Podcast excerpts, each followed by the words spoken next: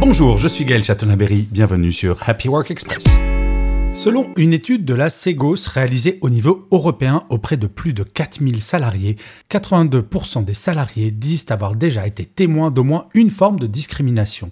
63% des salariés disent avoir déjà été victimes d'au moins une forme de discrimination. Ils sont un petit peu moins nombreux en France avec 54%. Mais c'est tout de même absolument gigantesque.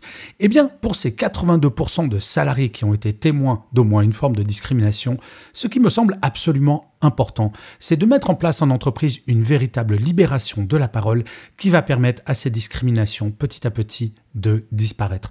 Alors, bien entendu, pour parler de ces discriminations, cela pose la question Comment est-ce qu'on fait pour en parler? La discrimination ne devrait pas avoir sa place en entreprise.